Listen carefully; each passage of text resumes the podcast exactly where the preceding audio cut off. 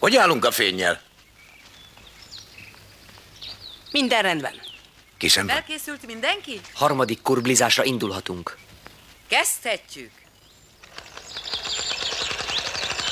Tessék!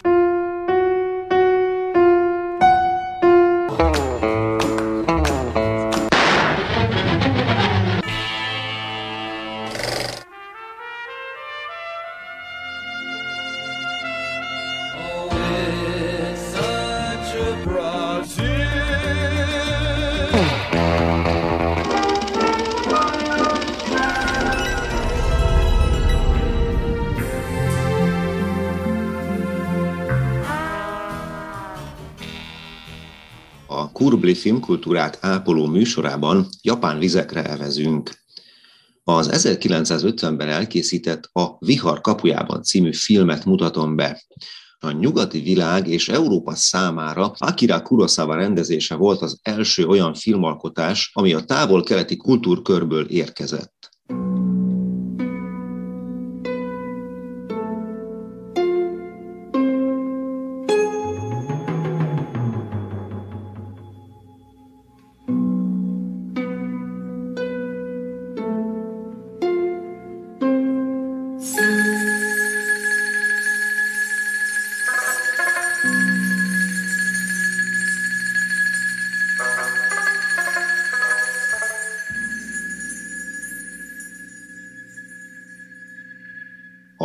Történet a távoli múltban valahol Kyoto mellett játszódik.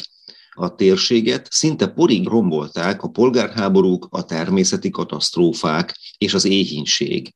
A film keret történetében a vihar elől egy kapu alá menekül három ember, akik közül ketten tanúi voltak egy szörnyű gyilkosságnak, és miközben várakoznak, a büntényt követő kihallgatásról beszélgetnek megismerhetjük a gyilkossággal vádolt bandita, a megerőszakolt feleség és a megidézett férj szellemének egymástól eltérő tanúvallomásait. Végül a kapu alá menekült favágó beismeri, hogy mindent látott, és előadja saját igaznak vélt verzióját.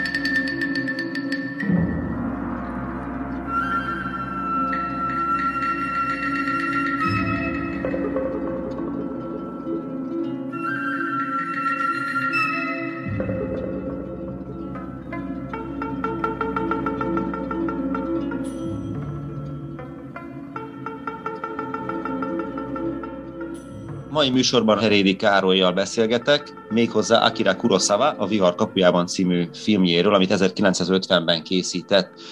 Először is akkor Herédi Károly író, újságíró, magyar tanár és szerkesztő, editor. Ilyeneket láttam rólad, meg hallottam rólad. Köszönöm a meghívást, és üdvözlöm a hallgatókat is. Hát Herédi Gároly vagyok, jelenleg a Svetozár Márkai Gimnáziumnak, a Szabadkai Svetozár Márkai Gimnáziumnak a magyar média tanára és könyvtárosa vagyok, és ahogy mondtad, igen, szerkesztő, tehát a, a Híd folyóiratnak a gyerekirodalmi tematikus dolgaival szoktam foglalkozni, az évente egy számot vagy egy blokkot jelent, illetve a újságíróként, ilyen kulturális újságíróként a gyerekeket célzom meg. A Jópajtásban van egy irodalmi rovatom, az iránytű, és egy zaphegyező nevű tárcarovatom. Szóval ez az újságírói ténykedésem az a ilyen gyakorlatilag egy hobbi, hobbi szintű, meg a szerkesztői, és én kívül most a diszertációmat írom a Vajdasági a gyerekirodalom történetéből. Ennyi minden mellett persze az elég lassan halad.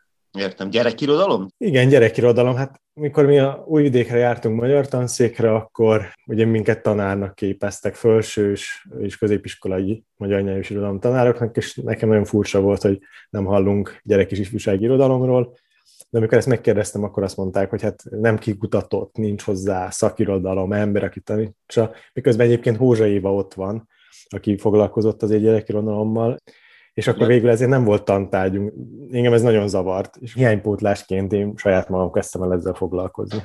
Tehát amikor általános iskolában dolgoztam, akkor én nagyon-nagyon szerettem azt. A középiskolában is valami hasonló, mit tudok kihozni a gyerekekből, mit tudunk egymásból kihozni. Nekem mindig ez volt a munkámnak az egy nagy kihívás, hogy hogyan motiváljuk, vagy hogyan tudunk valakit bevonni. Filmművészetet hogy tudod velük megszerettetni? Hát talán az a legkönnyebb, mert hogy azért annyira, annyira, annyira vizuális világban élünk, hogy az, amihez mindenkinek van valami, szerintem valamilyen kapcsolat. Tehát, hogy hát az iskolában meg, hát ez nagyon hálás dolog egyébként, tehát a médiát, ez egy, ilyen, ez egy ilyen választható program, aminek az a neve, hogy nyelvmédia kultúra. Egy nagyon szabad program van, és azt választom ki, amit én fontosnak érzek. Hát most nyilván a gyerekek érdeklődésnek megfelelően is foglalkoztunk a filmekkel, filmes narratívákkal, úgy nézték, írtak a filmekről, de hát inkább ezek műhely munkaszerű dolgok, de például volt nagyon jó pozitív visszajelzés, a lány írt, hogy úgy örül, hogy ezt a filmet mennyire jól esett megnézni az életében, ezt most pont valamilyen krízisen átsegítette, a másik lány írt, hogy milyen jó, hogy fekete-fehér filmet nézett, meg életében eszébe nem jutott volna.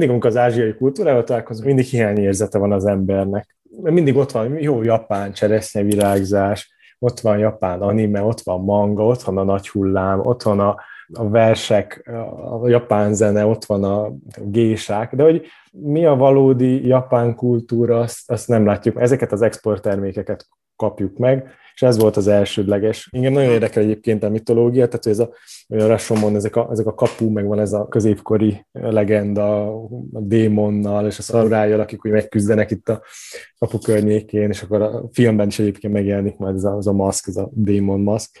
Egyszerűen ez felkeltette az érdeklődésemet. Hát nem választottál rosszul már azért sem, mert azt biztos tudod, hogy ez azért az egyik leg-leg-leghíresebb japán film, mind a mai napig Igen. érvényes üzenete van, és érvényes nyelven szól, és ez volt az első olyan komoly alkotás, ami kikerült a nemzetközi porondra is. Neked mi volt benne, amit kiemelnél? Egyébként érdekes, mert azért néztem, a forma nyelven nem valami teljesen idegen dolog. Másik pedig az, hogy ezért türelmet követelő film. Például több részben néztem, megállítottam, és utána visszatértem rá, pontosan ezért, mert azért ez egy olyan film, amin akkor eltöprengsz, hogy most kinek van igaza, vagy ki mond igazat, úgyhogy ez volt az első az, ami élmény kötődik hozzá. Jutottál megoldásra?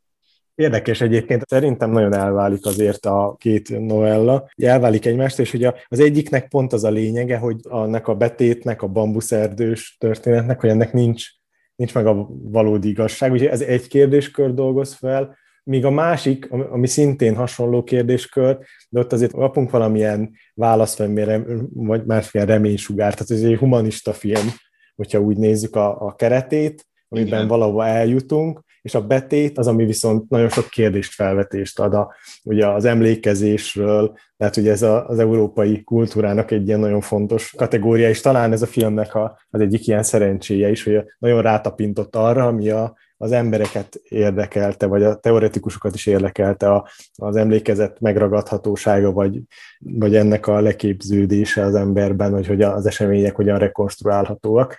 Igen, meg hogy az igazság felkutatható-e, Igen. és ennek milyen feltételei kéne, hogy legyenek, az erkölcsi kérdés is. És a másik meg, hogy pár évvel vagyunk a második világháború után. Kuroszava szerintem bele nyúlt ebbe a témába olyan szinten is, hogy ezt a traumát megpróbáltad feloldani. Apokaliptikus képeket nézünk, tehát hogy amikor az első képek jönnek, az lehet a korabeli Japán ugyanúgy. Igazából, amikor megtalálják ezt a csecsemőt is, gondolkodtak, hogy ki a bűnös, hogy ki ölte meg, ki hazudik, mi történik, hol az igazság, és akkor ott van az az élet, teljesen, akkor megszűnik mindennek a fontossága, mert hirtelen az lesz fontos, hogy ott az az élet, és hogy mit kezdenek majd ezzel az élettel.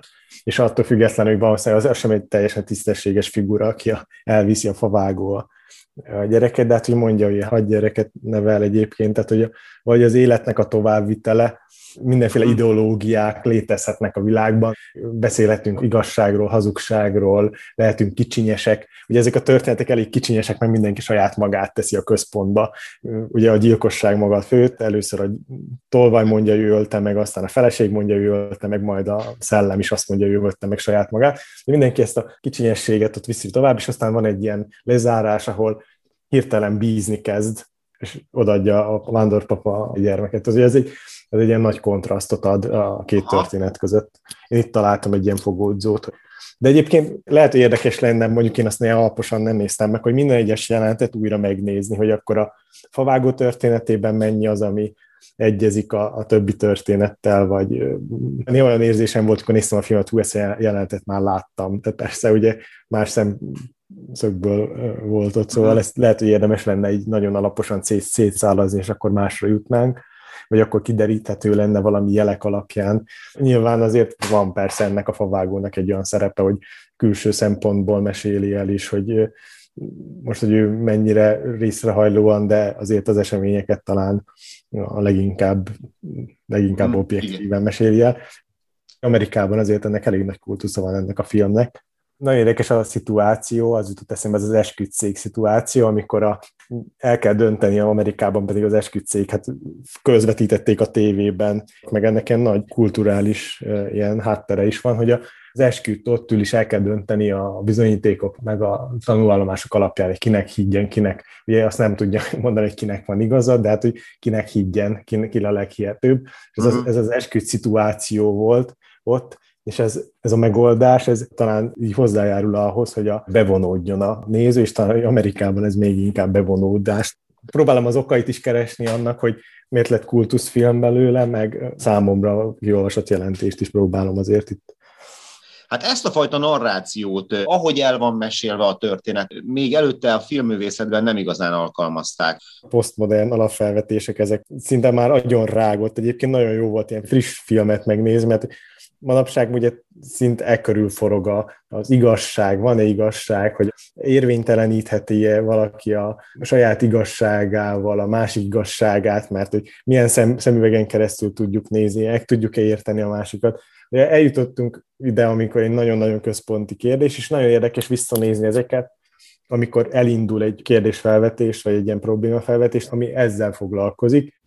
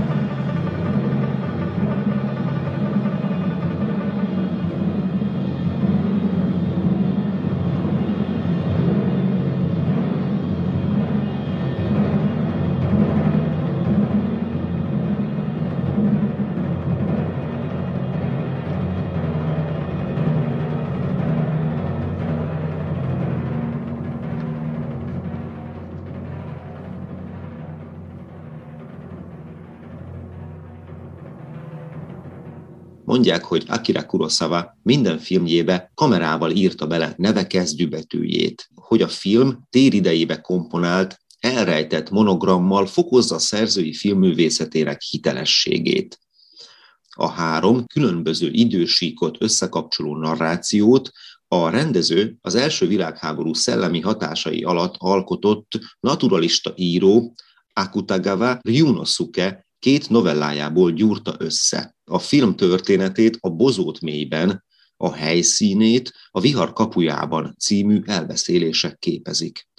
A film máig érvényes lendületes tempója, azaz 420 darab vágás van a filmben, lenyűgöző festői képkompozíciói, roppant kifejező kamerakezelése és modern gondolati tartalma miatt nem veszített aktualitásából, és izgalmas párbeszédre késztet.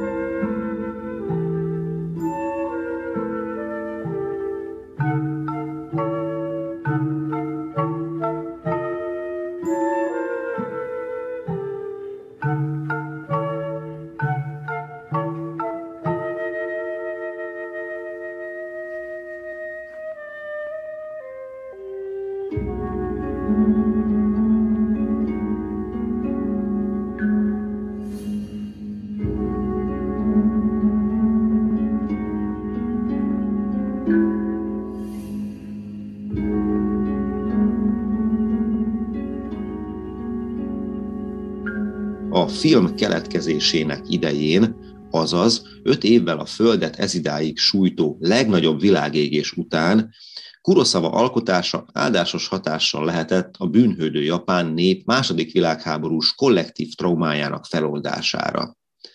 De a kollektív bűntudat kisebb vagy nagyobb arányban a Földön mindenkit érintett.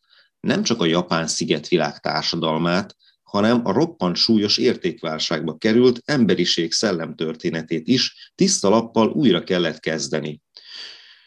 Kuroszava egyetemes megközelítésében sikerült szétválasztania az objektív valóság és az illúziók önbecsapó, tévejgő erkölcsű valóságának világát, hogy ezzel újra kimondhassuk, létezik egy magasztosabb igazság, ha sikerül meghaladnunk szubjektív egónkat. A keretes szerkezetű film történetében zavart okozó rejtélyes képsorok így válhatnak a szubjektív hazugságok szimbólumává. És ha sikerül megküzdenünk démonainkkal, megérthetjük a valódi igazság egyszerűségét, és visszatérhetünk az emberi értékek humánus talajára.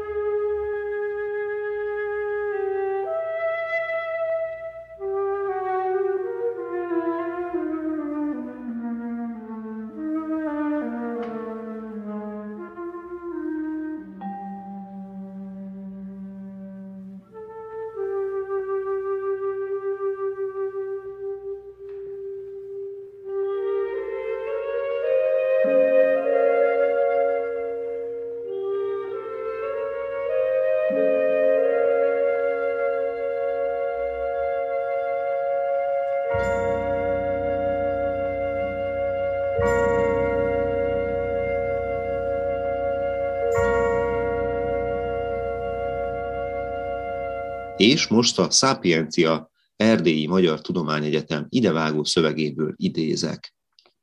Kuroszava úgy rendezi meg a kihallgatási jeleneteket, hogy a tanú a kamerával üljön szembe. Mindazonáltal nem a kamerának beszél, mintha a közönség ülne a bíró székében. Ezért is nem halljuk a bíró hangját, csak a tanúk válaszát. Ez a beállítás nagyon erősen sugalja, hogy egy történet igazságának megítélése mindig legalább annyira erkölcsi kérdés, mint amennyire a tények kérdése. Főleg, ha a tényeket nem tudjuk tisztázni. Ennek a cselekménynek a referenciája egy tisztán morális világ, melyet a kerettörténet kommentál és szimbolizál. A főtörténet viszonylagossága és többértelműsége nem az elbeszélés vagy a művészet lényegi természeteként, hanem egy romlott morális világ következményeként jelenik meg. Kuroszava Vihar kapujában című filmje az egyik első példája egy szubjektív elbeszélő szerkezet felépítésének, amelyben a történet csak alternatív fabula lehetőségekből áll.